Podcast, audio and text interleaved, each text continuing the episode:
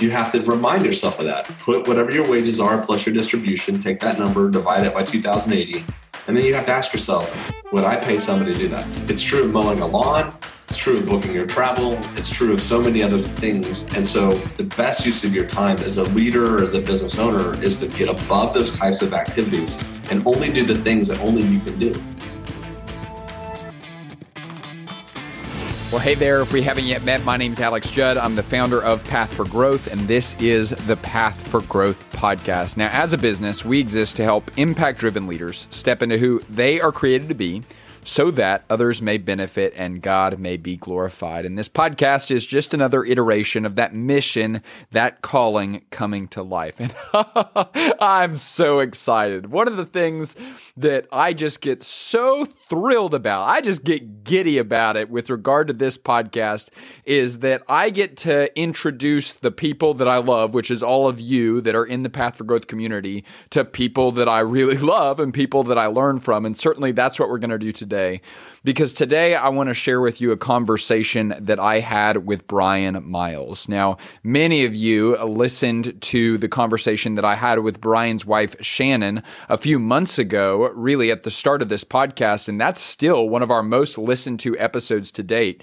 And I think partially because it's so, number one, authentic and real, but also so practical and actionable. And certainly that tone that existed in Shannon's conversation gets carried right into into this conversation with Brian. Brian and Shannon are just incredible friends and really just incredible mentors of mine. They have spoken into my life in some of the big decisions that I've made over the course of the past, honestly, year. And they've showed me outrageous hospitality and generosity, having me over to their house. And we've just been able to talk and unpack things.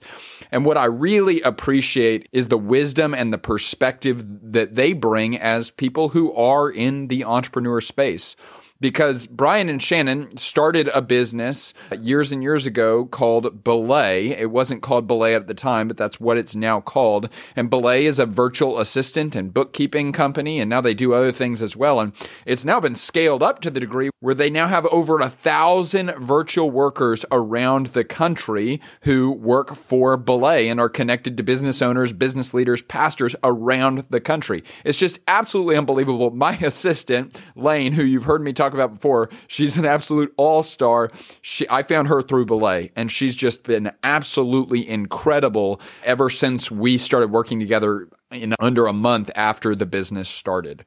So they started that company. They built that company up to where it's now at over a thousand virtual workers around the country. And it was that at that point that they have now raised up Tricia, who maybe you've seen Tricia if you follow Brian and Shannon, who operates as the CEO of Belay. So Brian and Shannon still own Belay, but they do not run Belay. They are not involved in the day to day of Belay Solutions. And that's granted them the opportunity and the ability to go do some other amazing things. Specifically, they've started a brewery called Nofo Brew Co.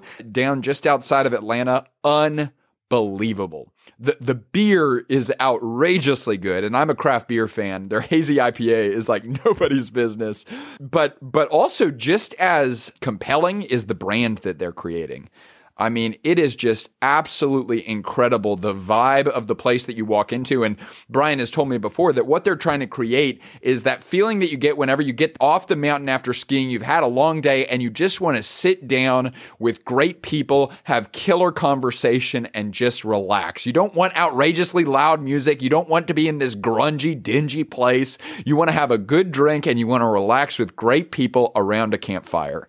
And that's what they've created absolutely unbelievable. So if you're ever in the Atlanta, Georgia area, or maybe you should just make plans to get to the Atlanta, Georgia area, Nofo Brew Co. And we're going to talk about that some in this conversation. And then also another piece of this conversation that really I would say serves as the centerpiece of what we're about to talk about is Brian and Shannon have stepped into the content arena and are building a platform that really just exists to share the wisdom of what they've learned and what they know about owning a business.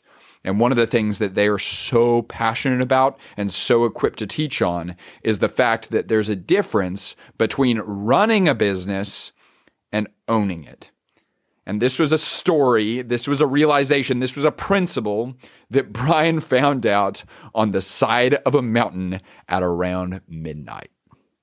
It was back in 2011.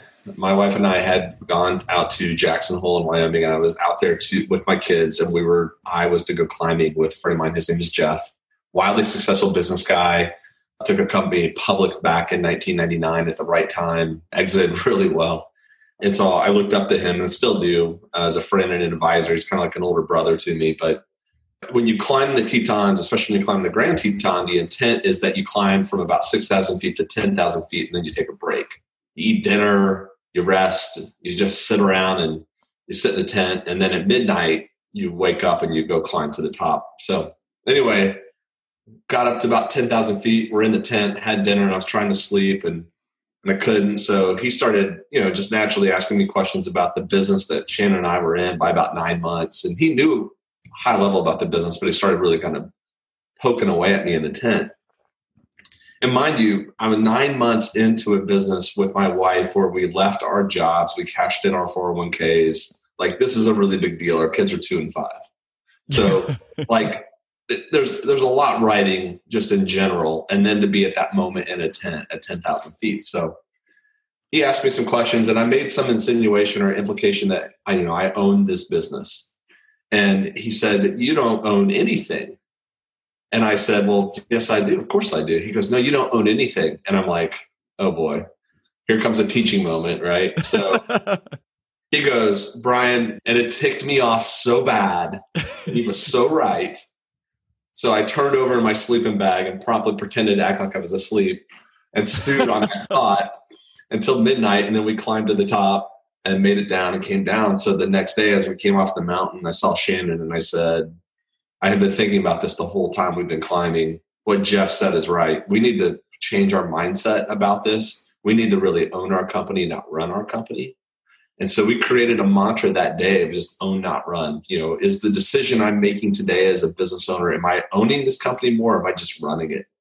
And so it informed our decision in this business and really all of our businesses that we own now of own not run. And it came from you know a conversation where a friend of mine was really just challenging me on you know are you really owning the company or not and it's so cool how that is the name of the the additional business that you're building now and the platform and the content is all centered around that concept of own not run. It's funny, it's one of those things that maybe it's that once you hear it you start looking for it more or maybe it's actually happening more, but I swear ever since I've gotten to know you, I the number of people that I hear using the phrase, "Oh, I want to own it, I want to not run it." I'm like, "Oh my god, you need to meet Brian and Shannon Miles. You got to meet them. You got to meet them." But it occurs to me it's interesting that the emotion emotion that you experienced the the moment he had that teaching moment with you the emotion was anger.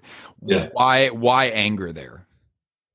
I think because i felt like i had done a lot to own the business up until that point nine months in. And then looking back on it in hindsight you know we are just a rookie you know i was just a rookie entrepreneur getting started. And and i just took i don't know offense at like the, the and I also absorbed the idea that man, I've got a long way to go.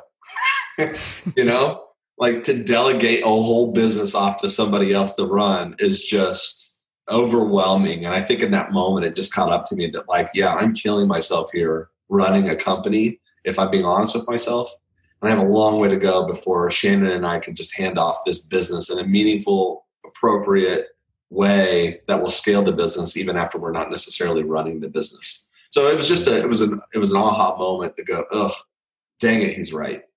And he's and I would just say this too, like he you know he's he's been really great in counsel in other areas of the business too. So I as a business friend, business mentor that I lean into periodically, I I pay close attention to what he says about business, you know, and and so when he said that, it, it carried weight with me too.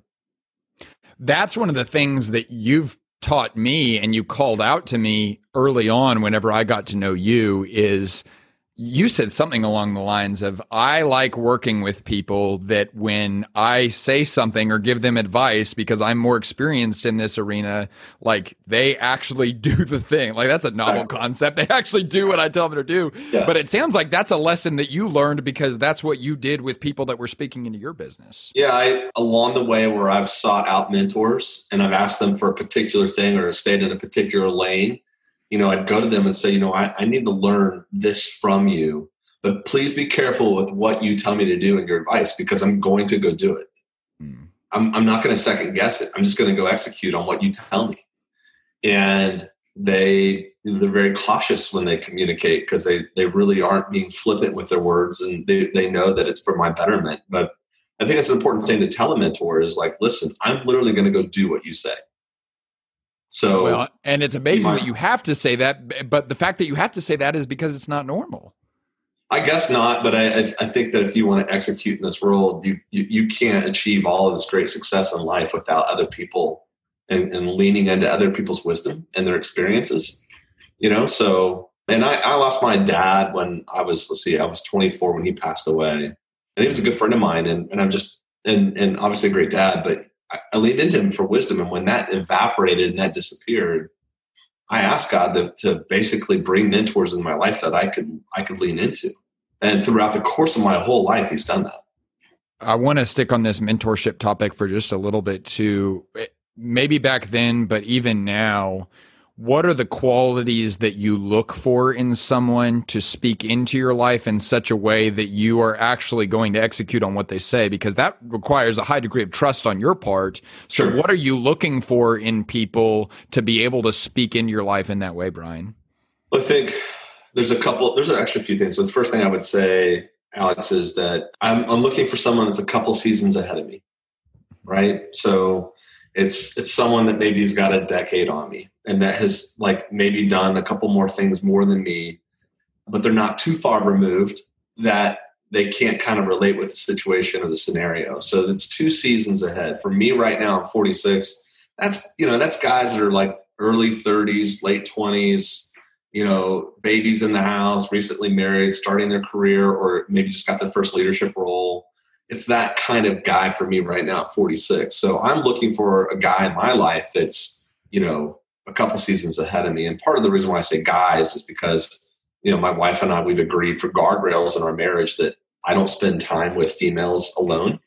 And so while I think there's incredible wisdom in women that are out there and I can ask them and, and gain their advice, I don't seek out mentorship outside of older guys. So mm-hmm that's that's just kind of our thing. And then the the the real truth is most mentors are not looking for you. You have to get in their damage path. Like you have to jump in their tornado and say, "Look, I'm going to get in your way." And then I'm going to be very specific with what my needs are from you. So, for example, if you see a wildly successful business person and you want to learn from them, but they're a train wreck and they've been divorced seven times, of course, you're going to ask about business, but you're not going to ask a single question around marriage, right? It's just obvious that you you just not everybody is great at everything. And so when you when you go out and you want to look holistically at your life and, and for mentors, you want to say, wow, they're really great at this. And this person's really great at this. And this person's really great at this. So if I were to ask them questions, it'd be in this lane of traffic.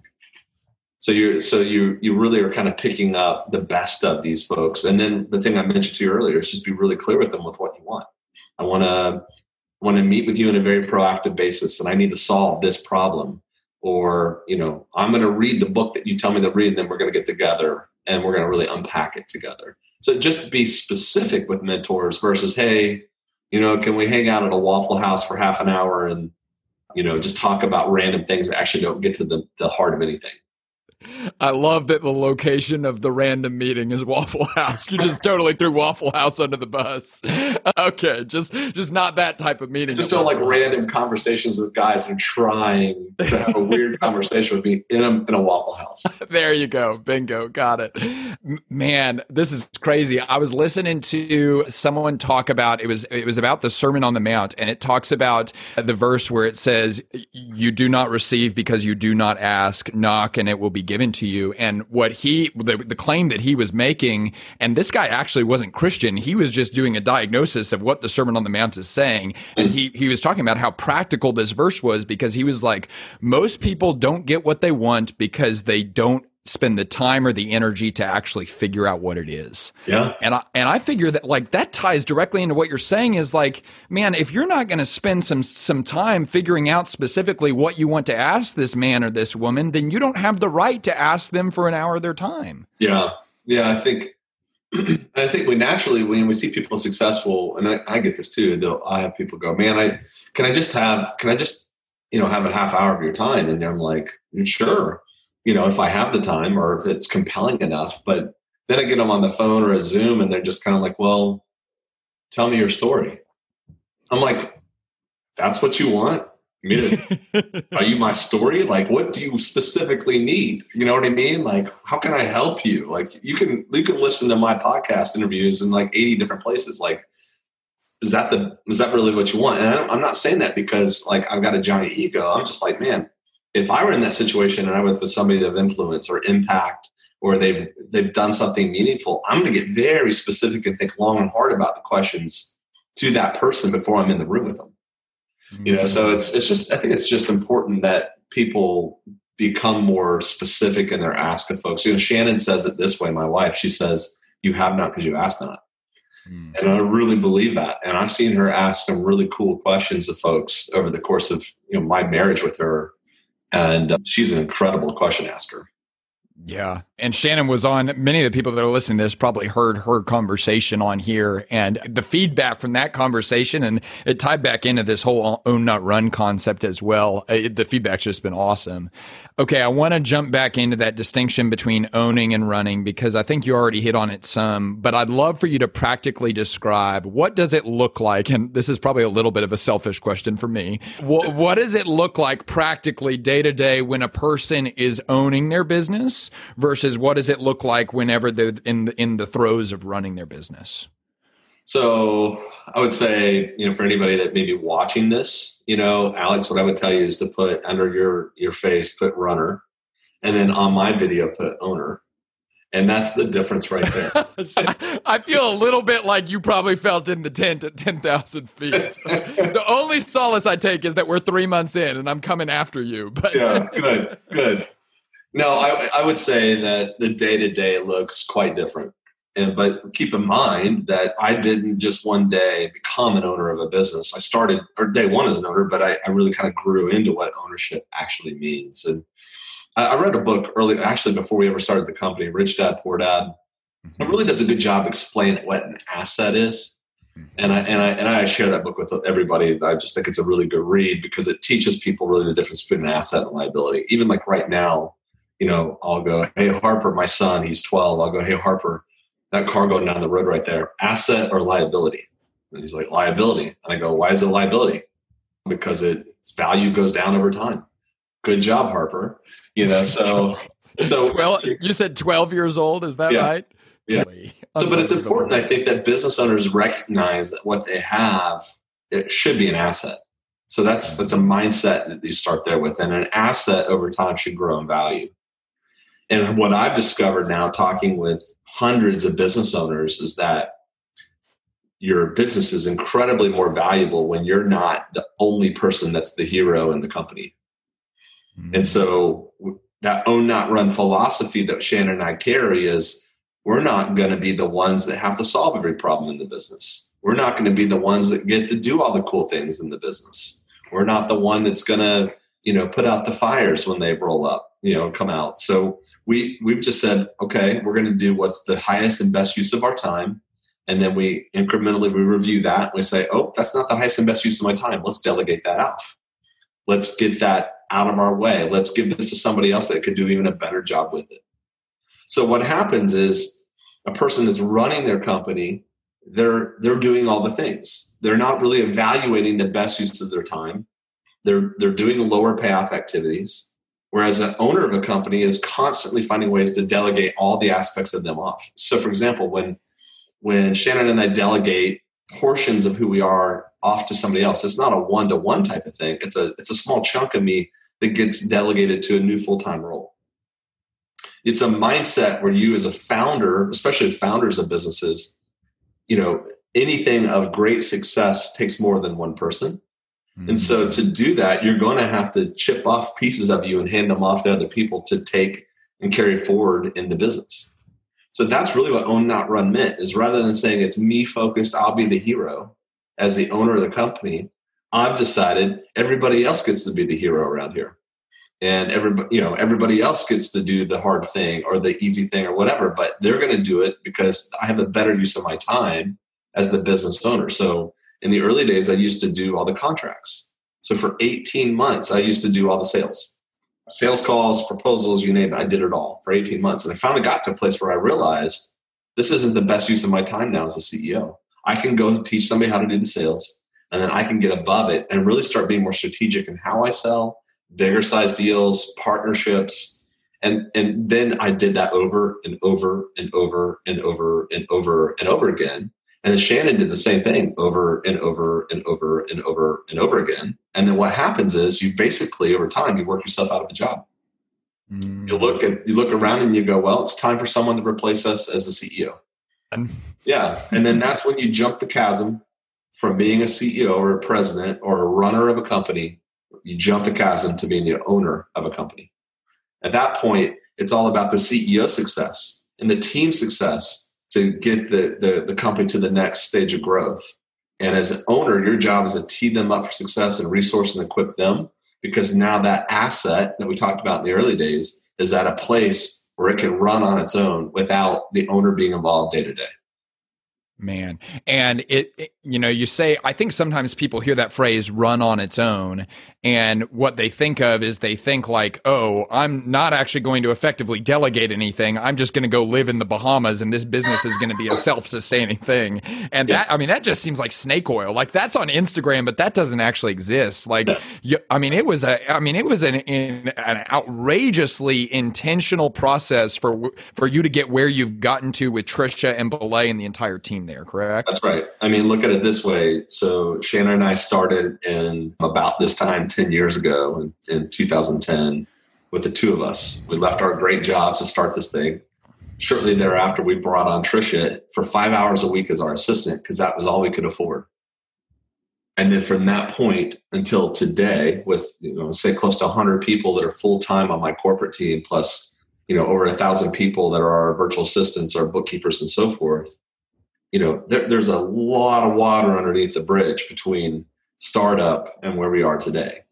And it's not an overnight thing whatsoever, but there's an intentionality behind it that you're creating an asset that's now working for you as the owner where you don't have to be there day to day and, frankly needed.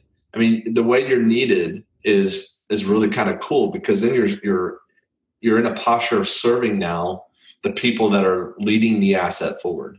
And I've always believed in servant leadership and I, and I believe in it with all my heart that it's it's a powerful way to lead people. But with servant leadership, you just have to check yourself and your ego at the door.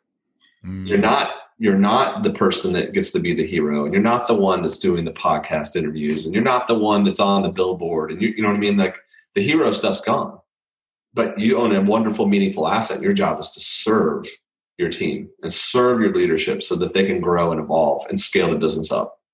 Mm as you're talking about this, I feel like there's there's two ways that people can kind of come to this conclusion. Sometimes they come to the conclusion and they feel what you felt in that moment, which is just deep seated anger, and that anger compels them to action really, really fast. Uh, yeah. Maybe not in the trip down the mountain, like, "Hey, we're going to do this." That's a very uh, quintessentially Brian Miles moment. I feel like, but but I feel like the other uh, experience that people have with this kind of coincision moment where they reach this conclusion is they just get so freaking exhausted. Sure. And and they just get so tired and they're like this isn't why I got into this.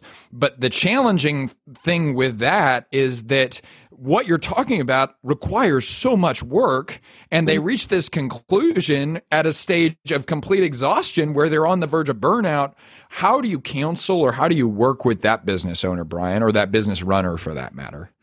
I think that you you have to spend time with them enough to know their current situation, their current environment. If they're exhausted, you know, there's reasons for that.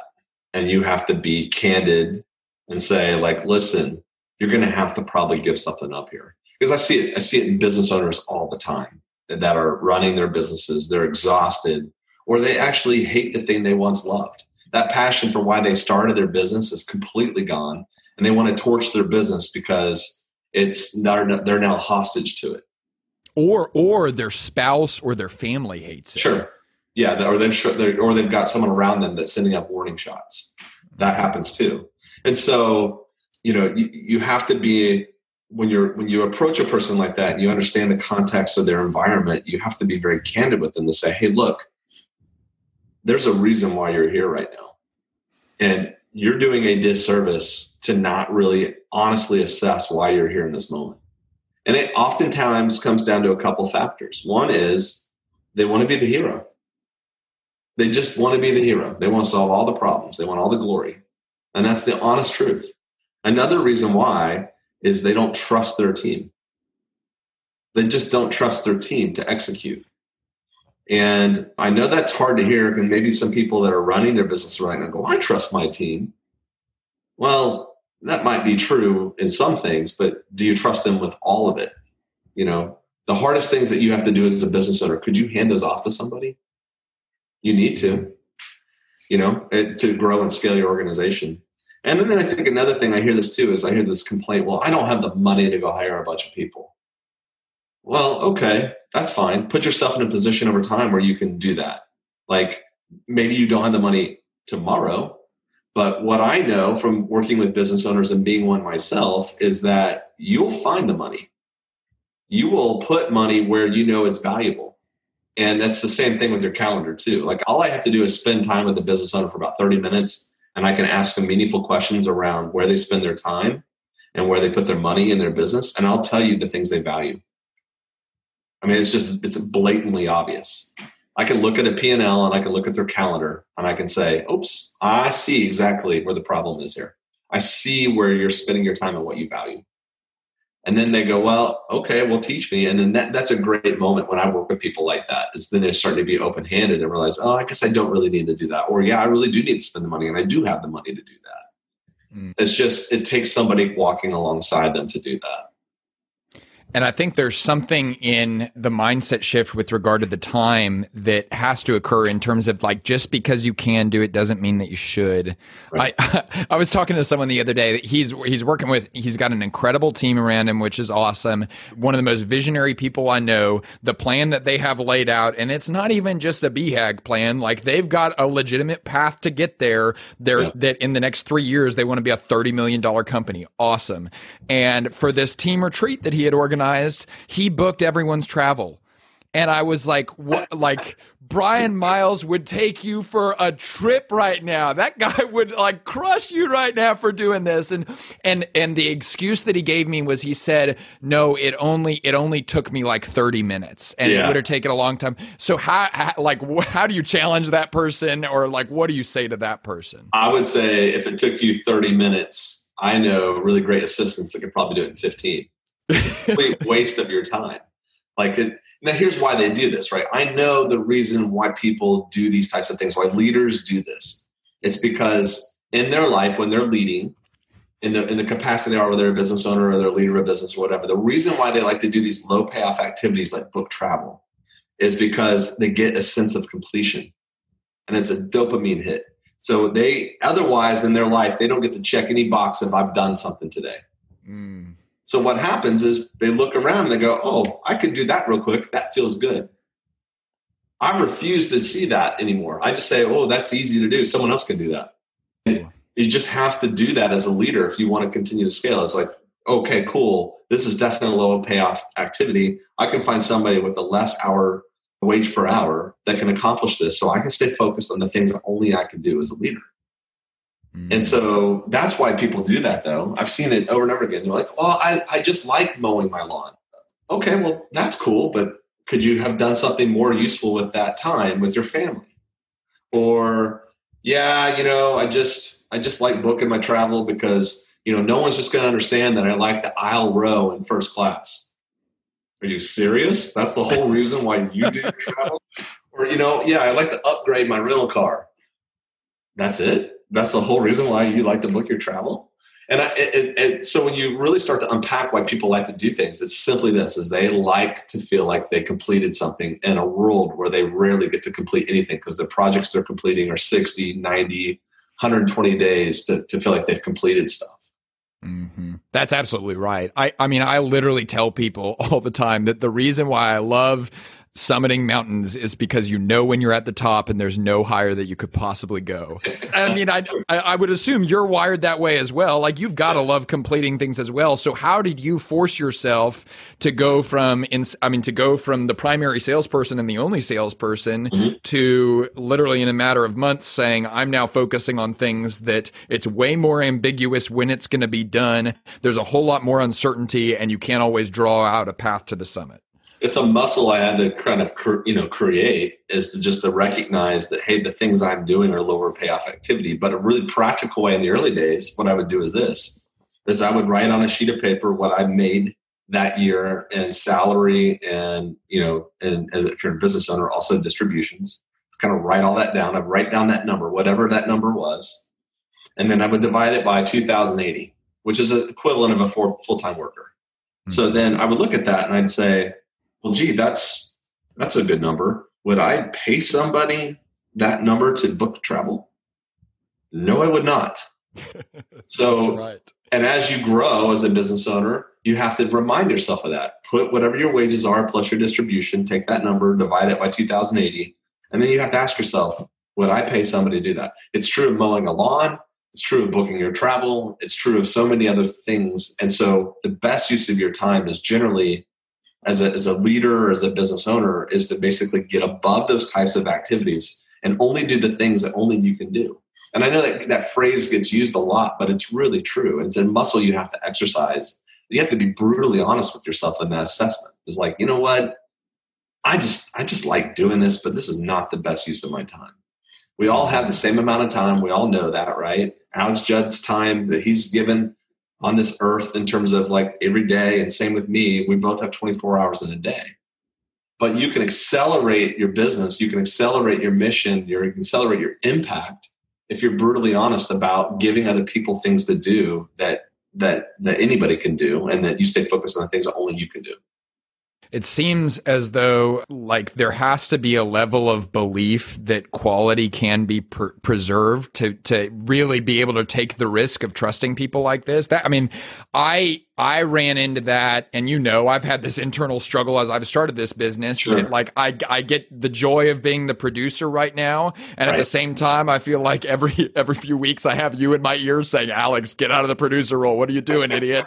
and like one of the things that helped me bridge that gap mentally and emotionally of being able to graduate from the producer, and although I'm not there yet, we're taking steps in that direction. Right. Is is like I had this recognition that holy cow, my assistant Lane had everything in belay delegated to her and like they taught her how to do this and lane has provided me with such service and such value and i don't know i'm not positive but you Tricia and shannon might have never met lane before and I just realized like well first of all she's a rock star. She's amazing. But but I realized like holy cow it is possible to provide the same quality that I provide people today but I don't have to be involved. And, and not only is that going to make sure that the experience is preserved, but it's also going to extend the impact way further than I could ever make as an individual producer. Like that's been really powerful for me. But one of the things that I've been kind of questioning is, okay, how do you ensure that you're delegating in such a way that standards and quality are not sacrificed every time you delegate further layers down the organization? I think a lot of leaders, as they start to scale their organization, they start to really kind of embrace delegation. They have to come to this realization that delegation isn't a series of handing off tasks. Delegation is a result of handing off results. Hmm. Big difference. When you and, and trust is part of that experience. So when you delegate a result, you're communicating, I trust you. When you delegate a task, you're not saying that, that you necessarily don't trust them, but you're not giving them the whole thing because it's just a thing to do. So, meaning, hey, the result for this part of your ro- your role is this, and it's big.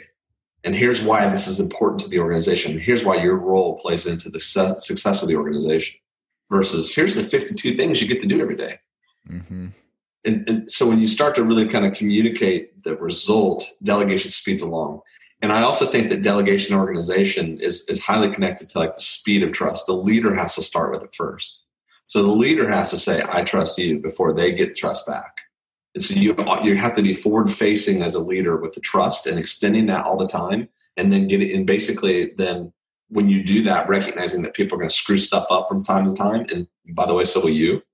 And as a result of that, you just need to accelerate trust, but also accelerate grace. They're, they're very intertwined with each other. Is look, you're going to mess some things up. You're going to break some stuff, but you're going to get grace when it happens. We're going to learn from it. Don't do it again, but I trust you with the result because it's important. And so, I, and the other thing too, I see from a delegation standpoint, leaders quickly want to kind of go to the how or the what or the when when they need to spend more time going about talking about the why. It's like this is why this is important. This is why your role is important. This is why this meeting is important. This is why the things you do every day are important to the organization and to its mission. And the more times leaders can talk about the why, the, the thing that you're doing is that you're giving them the opportunity to fill in the blank when you're not around. And I don't want to miss that point.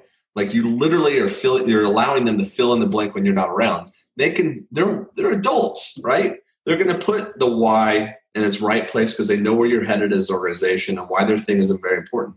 Then they can start doing the what, the when, and the how when you're not around. That's delegation. And so you, you let people surprise you with how they execute versus kind of look over their shoulder right you let you let people maybe do things different than the way you do it as the business owner and let them surprise you with how quick they did it and how efficient they did it and how much quicker they did it than you you know so it's it's more about this is why this is important and then here's the result i need from you versus just giving them tasks you know and looking over the shoulder that's that doesn't do anybody any good this idea that if i can't see you i have to control you that that that notion is being busted apart right now in COVID. You know, like literally, like with the whole COVID mess that's going on, people for the first time they're having to work from home, and leaders are reluctantly saying, "I trust you to produce a result." It's happening everywhere, and that's why you're seeing a lot of leaders doing clawbacks and say, "No, come back in the office. I got to see you." right? Yeah, that's right. That's what's happening. Is that there's what's not there is trust. Mm. I think it was either you or Shannon that told me whenever you were talking about your Enneagram specifically, they, I think it was Shannon maybe said Brian's an eight with an eight wing. Um, and, and I don't know if everyone listening to this knows the Enneagram, but I just know that, that the eight, the thing that the eight values is loyalty to a high degree. And the thing, anytime I read about eights on the Enneagram, it's like trust is hard to win. And, and at the same time, like if you burn this person, man, they are gonna, but like they are to wage hillbilly warfare on you and like they're to take you down. Like, do not get on this person's bad side. But it's so interesting that it's like, I mean, I know that that's how you're wired. And at the same time, clearly this ability to trust is something that you've developed. How, mm. like, did, was that a tense road to walk for you to get to this point? Or what was that experience like for you? It really wasn't because I've always seen our leadership as a stewardship and that leadership, and I learned this from my pastor, Andy Stanley. I mean, leadership is two things it's time bound, meaning it's going to end one day. I will not be the CEO of this company one day, or I will not be the owner of this company one day, or I will not be the manager of this company one day. Whatever that is, it's the recognition that it's time bound. And then the other part of stewardship is that you're managing something that's not yours. It's those two things. So for me, why would I hold on so tightly to something and keep it small when I can just allow other people to kind of join in the mission of what we're doing and hand off parts of who I am and my leadership to other people to execute and to scale. I'm stewarding an asset and hopefully I'm growing that asset really, really well. So for me, I've always seen it through the lens of stewardship. And I was fortunate because when we first moved here to Atlanta after college, I started hearing Andy talk about this, this concept. And so I worked and Shannon worked in jobs for 10 years and we had our own careers. So when we jumped off the bridge in you know middle 30s our middle 30s to go start this company i already had this foundation of recognition that leadership is a stewardship you're, you're a leader for a season and you're accountable and to that end i believe that to be the case of business ownership so it's easy for me to hand off things because I, I get to see the joy in that when people They swallow the hook on the mission of our, our business, and then they can take that and run with it. That's good. I think that's good stewardship. So it's almost like just the practicality of it. It's like it gives you the ability to scale all those other blockers. What is the role that ego plays as a blocker to all of the things that we're talking about right now with regard to stewarding your business and regard to creating an asset and regard to trusting your team? What I would say is this uh, that guy, Jeff, that I mentioned earlier, that was on the mountain with me, that really challenged me about business ownership, he's the one that had this quote, and I've used it and carried it forward and shared it with everybody. But he said this he said, ego is dilutive to net worth. It just is. Have a big ego, watch your assets dwindle. Have a little tiny ego or no ego, watch your assets grow. Every time you insert your ego, it's dilutive to net worth. So I've just always believed that to be the case. Big ego, tiny assets. Little ego, big assets. And why that's important is because we're stewarding something. We're stewarding it to the next generation of our kids, maybe, or we're stewarding something because it's really important for um, people to feel like they work somewhere with meaning you know so you, you have to as a business owner just check your ego but it, it is ego is dilutive to net worth Ooh, gosh, still gives me chills. It's still very convicting. Okay, so that's really interesting, though. One of the things that I always think about with regard to you is the fact that you say that statement. Sometimes I think about that and I think, like, okay, well, then the answer is to be this meek, pensive, non-aggressive, passive business owner that yeah. is just walking on eggshells anytime you're moving forward. And at the same time, like you are the person that has taught me ego is dilutive to net worth. And simultaneously, you're one of the most aggressive, forward-thinking entrepreneurs that I know, period. And so, like, how do those two go hand in hand? Because it doesn't feel, I never get the feeling like, oh man, Brian's like really internally conflicted right now. It feels like the two go hand in hand.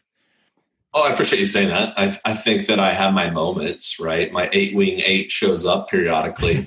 and by the way, I mean, Enneagram's great, but it's like Christian astrology for me, right? We're not, we're more than Pisces, we're more than INTJs, and we're more than disc profiles. Like we're, we're people, you know. And, and but I, I, I think it's good to do all that stuff. So I'm not I'm not poking fun at it as much as I think you can learn from those things, but you also have to be accountable to your actions regardless of what number you are or what label you put on yourself, you, you still are accountable. But I, I would say this is that I've just always felt like I was meant to lead something.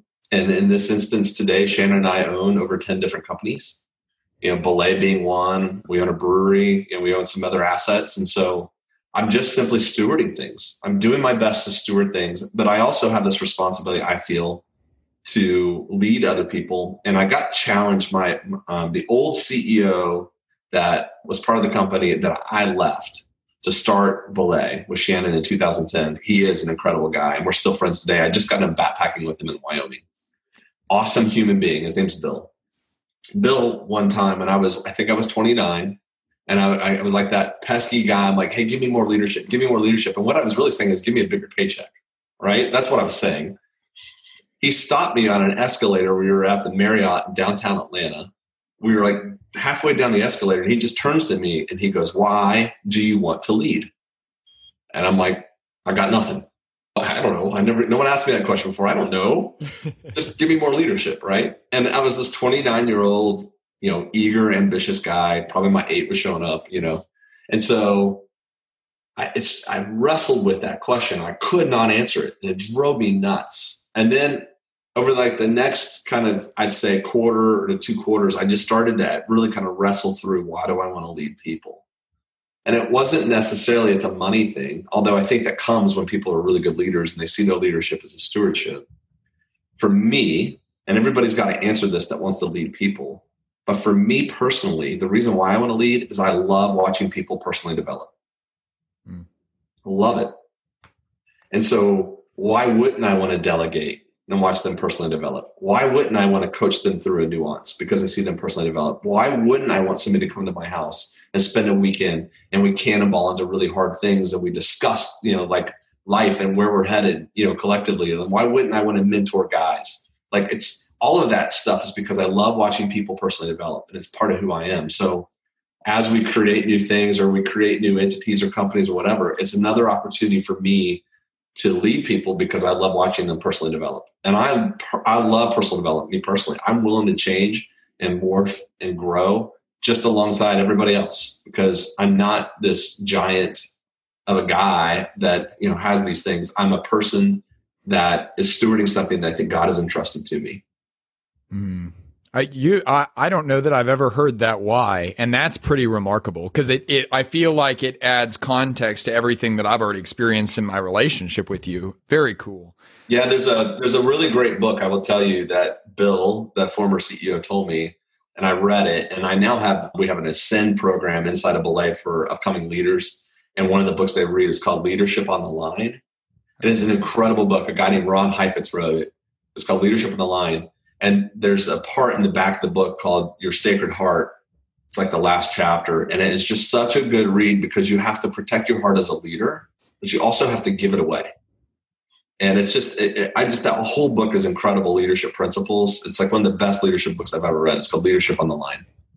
Awesome. I love it. And we'll put the link to that book in the show notes as well. That's killer. Thanks, Brian one of the guys that I read and listen to pretty regularly is a guy named Jordan Peterson. And one of the things that I heard him say recently was that what he has observed as a clinical psychologist is that people find purpose whenever they identify what is optimal struggle that they voluntarily engage with. Wow. And he said that like purpose is not found in convenience or whenever you like chill out on the beach and just relax. Purposes and like purposes found in struggle that you undertake voluntarily. And like I think so often we think that like okay I, I'm gonna own this company and that earns me the ability to chill out and and I mean you uh, you send me pictures sometimes. You have you have no shortage of chill out in your life.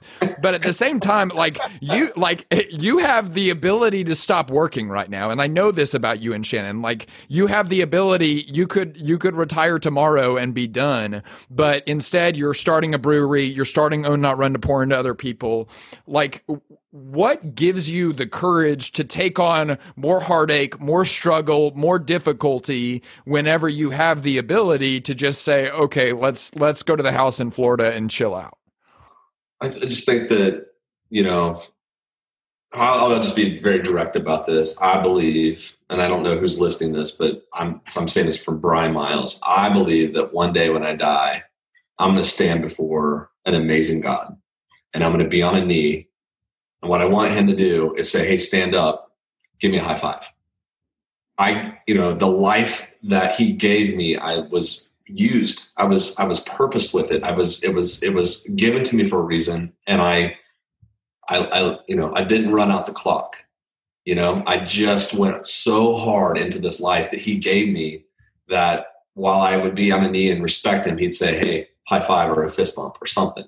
You know, like that is my kind of my my big big why in all of this is that I'm stewarding a life, not just a business. I'm stewarding a life that hopefully brings God glory, not me. And so I think that's why we do things. And I'm really good at you know starting businesses. Not all of them are great, by the way. Let's be honest. Like not all. some of them are dogs, but I'm good at it, and I'm not good at heart surgery, so I'm not going to be a heart surgeon, right? I'm going to stick in my lane and start businesses because I know that's where I'm good. And it's benefited our family. Yes, we, you know, have been afforded some really cool things, but those things are also assets that help other people too in in terms of where we're able to give and and I've learned something too that really I've kind of come into over the last few years is that generosity for me is less about writing a check now. It's because that's I'll be honest, it's kind of easy to do right now. It's a lot more generous of me when I give my time. Hmm. So I'm, you know, I'm looking around for the things where I need to be intentional, where I feel like God's calling me to spend our time and for our family's time for that matter, and what ministries are moving the dial and and what businesses are really purpose driven or wanting to have a big impact that I can get behind and push. You know, those are the things that I feel like equal a really great life. And I'll, I'll share this one other thing. I lost a really close friend of mine last November, almost a year ago over Thanksgiving break. He was a close friend of mine. He loved God. He was 48. Picture of health. He had just finished a CrossFit workout and two hours later passed away. It was, it was, it was just jarring. And I miss him just about every day still. He's just he was a really great guy, close friend of mine. And so I use that. I already thought it, but now I use it as look, our time here is brief. Let's get after it. You know, let's let's help other people. Let's grow things. Let's let's be meaningful in the lives that we live. And I guess that's that's kind of my you know my my motivation in a nutshell. Thank you for sharing that. That's remarkable. And I, I don't know if it's because you tell that story with a workout involved, but it's like the, the, the image, like I feel like the perfect example of using the time you've got and maxing out is the workout that you've taught me that I hate. I, uh, 1500. That's right. I, and I hate you for teaching it to me, but it's like, I mean, literally the whole basis. And we'll put, we'll put an example of this workout in the show notes too, because it's just so compelling. But the whole basis of that workout, and I feel like the whole basis of, of like even the message that you're giving today is just like max out the time that you've got. Yeah. And none of this like jog a 10 minute mile. Like we're going to max out the time that we got, which I absolutely love. Um, I, uh, I, I just had a guy at the house here last week and he was here for 48 hours and kind of did like this little intensive thing with him and you know we're, so in 48 hours we did three workouts and one of those was the 1500 and you know it's just brutal you know but brutal. we have to take care of our bodies right? I mean that's part of it you can't have you know a really great golden paycheck one day and not have a golden body to go with it right? Your body sustains you to do the things that you need to do so you have to really take good care of yourself. But that 1500 that's a gift to humanity That's right. Yeah. Gift curse will decide. We'll let y'all do and okay, here's the deal. If y'all do it, we're gonna post the link to a workout in the show notes, or we'll post the workout in the show notes. If y'all do it, you have to tag Brian, you have to tag Own Not Run, you have to tag Path to Growth. Because I want so bad to see what your face is like that would be awesome. you do it. So please, please, please do that. And we'll we'll make a plan that if you do that, we'll all buy a copy of Brian's book, Virtual Culture, and send it to you because you did the workout. So we'll make sure we do that. I wasn't oh, planning on doing great. that. That's the beauty of owning a business is I can just make that up while we're That's recording. Right. It's brilliant. I love it. Okay, gosh, you keep leading us into other topics. You you you said the body, and I know you've got four B's that you use yeah. to really evaluate. So we don't have to dive deep into these, but I know this is crucial for your personal development in yep. terms of how you evaluate success. So teach us on that a little bit, Brian. Yeah. So I think uh, there's there's four things that I kind of score myself on every day, and the first is my being, meaning my relationship with God. And am I doing things on a daily basis that kind of demonstrate that? Am I praying or am I meditating? Am I journaling? You know, I'm doing things that basically create a closer walk with my Heavenly Father.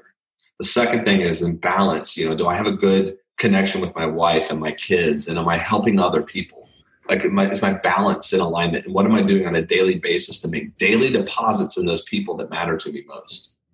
And then my body what we just talked about am i eating right? Am i am i putting fuel in my body that's going to equal its success long term and when i'm in my 70s and someone bumps into me are they going to feel it? Right? Like that's i'm looking i love that that criteria. That is such a legit criteria. And then you know the other part of that is did i sweat today? You know did i somehow sweat whether that's yoga a run a 1500 whatever did i sweat? And the final thing is business is you know for me it's businesses is did i advance them you know? And and did i did i move the, the ball forward in at least one way as an owner of the business today? Did i advance them in business? And then the other part of that is that i really see this as a stewardship? You know did i really acknowledge where all this came from? And am i keeping that moving in that forward in that sense? And so those things are body being balance and business are just things that i score myself on over the course of a day because I know that incremental deposits in a certain direction equal amazing results long term. Mm. Yeah, I just think that that's such awesome criteria to just like, and it's nice to have in your back pocket just to like say, like, okay, I'm feeling like I'm in a funk right now. And you can walk through those four B's and be like, okay, well, it's pretty clear while I'm in a funk and, and I just right. need to focus more. I need to apply more intentionality to this area. That's so valuable. What is, what is the area or where is the area that you're growing right now, Brian? I would say it, it, you're asking this like this four areas. Or Is no, just in general, what's something that you're learning or an area that you're being challenged to grow right now? You know, I've I've really started to take like a deep dive in meditation. Oh. And I I mean I know how to do it and it's it's not some eastern mysticism weird thing, right? It's just really just harnessing your thoughts in a certain direction and being open to in my case hearing what the Holy Spirit might want to say to me Mm-hmm. And that, you know, some people would say, well, that's the mind's eye and whatever else. I, I'm not dissing anybody's beliefs on that. For me, I choose to see it as a way for God to connect with me and for me to connect with Him. So that's meditation. I've just been studying that lately and seeing like methods for how which people do that. And, and I've I've really just really enjoyed it. Like it's it's it's active napping. You know, it's very it's very uh, giving to you to to kind of clear your head or to critically think through something and meditate. You know, or to look around the corners at a problem that maybe everybody else is looking at face value and for you to look around the corners and play a little bit more chess and not checkers. And so meditation I've learned is, is actually a really meaningful way to sort through things without being a train wreck for other people and losing sight of the fact that you are a boat going through the water and you've got integrity connected to it. And then that boat, you know, what leaves a wake. So I don't want to leave a wake in people's lives where they're flopping back and forth behind my wake. So I try and think of ways of how I'm cruising through the water and I can honor the people that are in the water around me.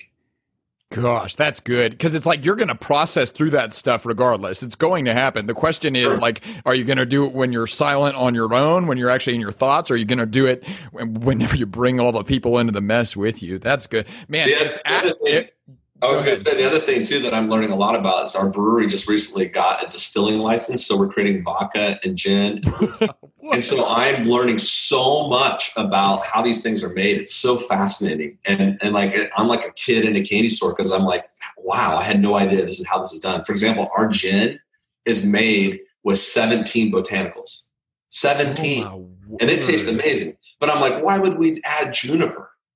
I just want to know these things. And so I'm doing like a deep dive in that right now. And it's paying off because I mean, I like that stuff. I'm, I'm enjoying it. But like our, our gin is almost world class right out of the gate. And I'm, I am biased, admittedly, but we have people that are snobs in gin and they're like, wow, this is really good. So I'm pretty oh, excited. Okay. Well, I, I'm I'm not a snob on beer. I'll drink Bud Light, but I, I do I do like uh, good beer, and I'll tell you the the if y'all are anywhere within two hours of Cumming Georgia, you have to go to Nofo Brewing Company. Yeah. Like you are missing out because I mean, what's so cool? I mean, I feel like the thing that separates a, a great brewery from a good brewery is the atmosphere, obviously the quality of the beer, and but right. also just the brand associated with this. And it's just so clear that your team there has just really focused on the vibe that y'all are trying to create. Man, it's just so legit. I'm just such a fan of Nofo. You know this. I my goal is to be a Nofo influencer one day. I wear y'all swag everywhere I go. That's, um, that's, that's easy. I can help you with that one. There you go. Very good. Very good. Before we get to the final question, we've we've covered a lot of the arenas that that you and Shannon are involved in. So tell people how they can stay connected with you, with everything that you're doing through Own Not Run and everything else, Brian. Well, Own Not Run is the easiest place to kind of talk about this topic that we've unpacked today. So it's ownnotrun.com. We are also on Instagram, pretty active there. I'm also on Instagram personally. You can catch up with my antics there at Brian Miles. And of course, Belay uh, amazing organization that I love. I love its meaning behind it and why we do what we do for Belay and how we serve leaders. That's belaysolutions.com. And if you happen to be in the area and you want to have a great beer and eventually one day some amazing gin, it's nofobrew.co. Awesome. And they're on Instagram and have a killer, uh, killer social media presence as well. We didn't, we, we talked uh, high level about Belay on here, but I used to always be so skeptical of anyone that would be on a podcast or on TV and be like, oh my God, this product changed my life. And I can, uh, now I'm the person that I hate because I can literally say, oh my God. I mean, I, you know, I mean, you know this, I use one of y'all's bookkeepers and Lane is, is our superstar assistant and it legitimately changed my, my life. Like I swear I have, there's two things things in my life. One of them is my Apple AirPods, where every time I put them in, I say, This is amazing.